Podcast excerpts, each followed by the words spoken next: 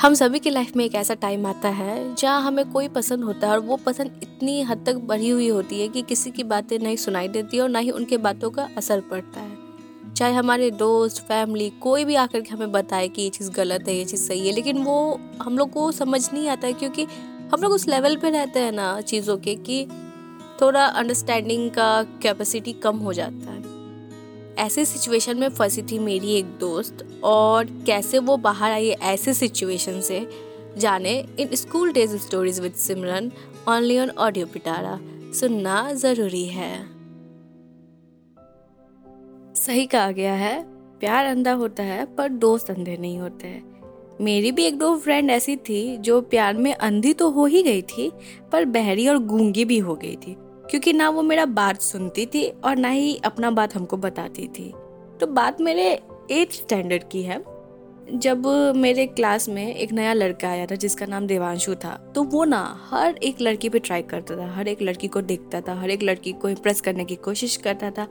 पर वो सबसे ज़्यादा कोशिश किया मेरे पे मतलब मेरे लिए लव लेटर्स गिफ्ट्स पता नहीं क्या क्या करता था बार बार देखना। लेकिन वो हमको बिल्कुल नहीं पसंद था। तो हम उसको हमेशा बोलते थे कि मुझे इंटरेस्ट नहीं है, तुम में तुम हमको अच्छे नहीं लगते जेनविन नहीं लगते। तो फिर वो लड़का कुछ ज़्यादा एफर्ट्स नहीं लगाया नॉर्मल हो गया। एक दिन पता नहीं क्या हुआ मतलब वो मतलब लेटर लेकर के मेरे साथ मतलब एक लड़की बैठी थी, मेरी जो बेंचमेंट थी, उसको बहुत इंटरेस्ट था इन सब चीज़ों में। तो वो लेटर लेकर के आया, वो लेटर ले भी ली। तो फिर उसके बाद जा कर के उसको ना बहुत मज़ा आता था ये सब करने में मतलब लेटर लेना, देना, ये सब में।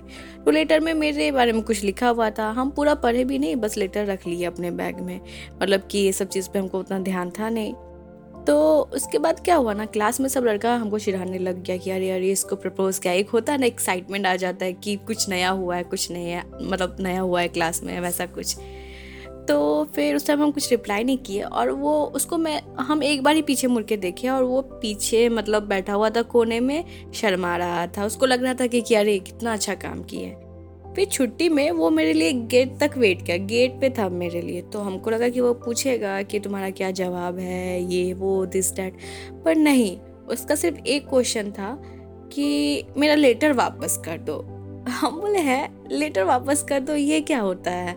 मतलब कुछ और ही मतलब अनएक्सपेक्टेड था उसका ये सवाल। तो क्या था ना, उसके पीछे भी एक रीज़न है कि वो ना हॉस्टल में रहता था और हम लोग के जो हॉस्टल के मेन टीचर थे, उनके इंचार्ज काफ़ी मतलब गंदा पीटते थे। तो उनके पिटाई से ना सबको डर लगता था।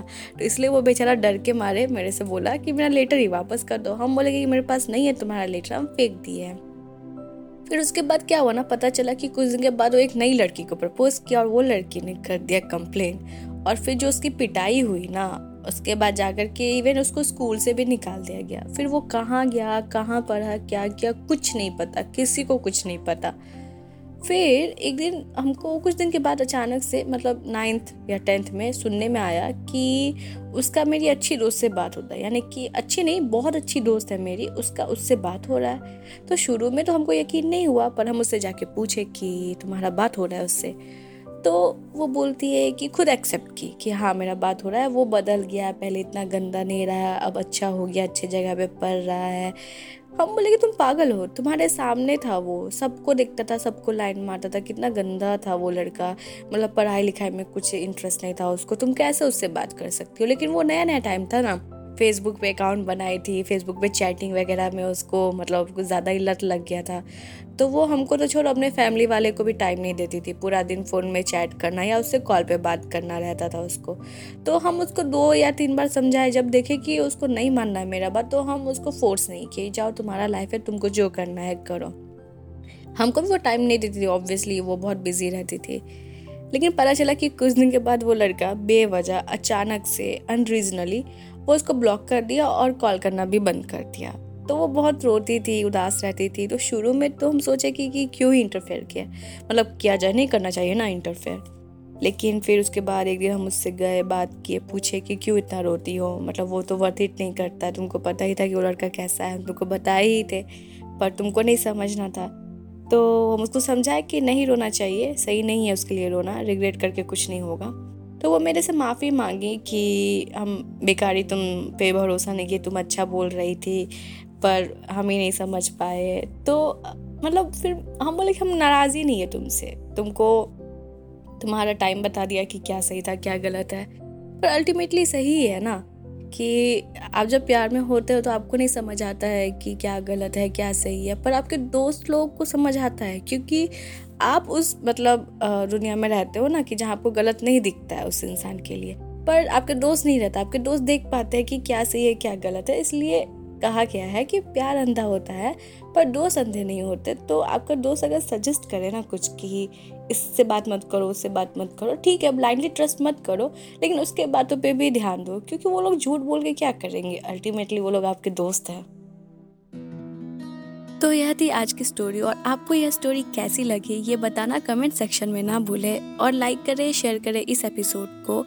और अगर आप चाहते हैं कि आपकी स्टोरी भी मैं अपने आवाज़ में सुनाऊं, और आप फीचर होना चाहते हैं ऑडियो पिटारा के साथ तो आपकी खुद की स्टोरी भेजिए content at the rate audio Pitara dot com पर और फीचर हो जाइए ऑडियो पिटारा के साथ। और सुनते रहिए school days stories with Simran only on audio Pitara सुनना ज़रूरी है। ऐसे ही इंटरेस्टिंग पॉडकास्ट और ऑडियो स्टोरीज के लिए सुनते रहिए ऑडियो पिटारा ऑडियो पिटारा सुनना ज़रूरी है।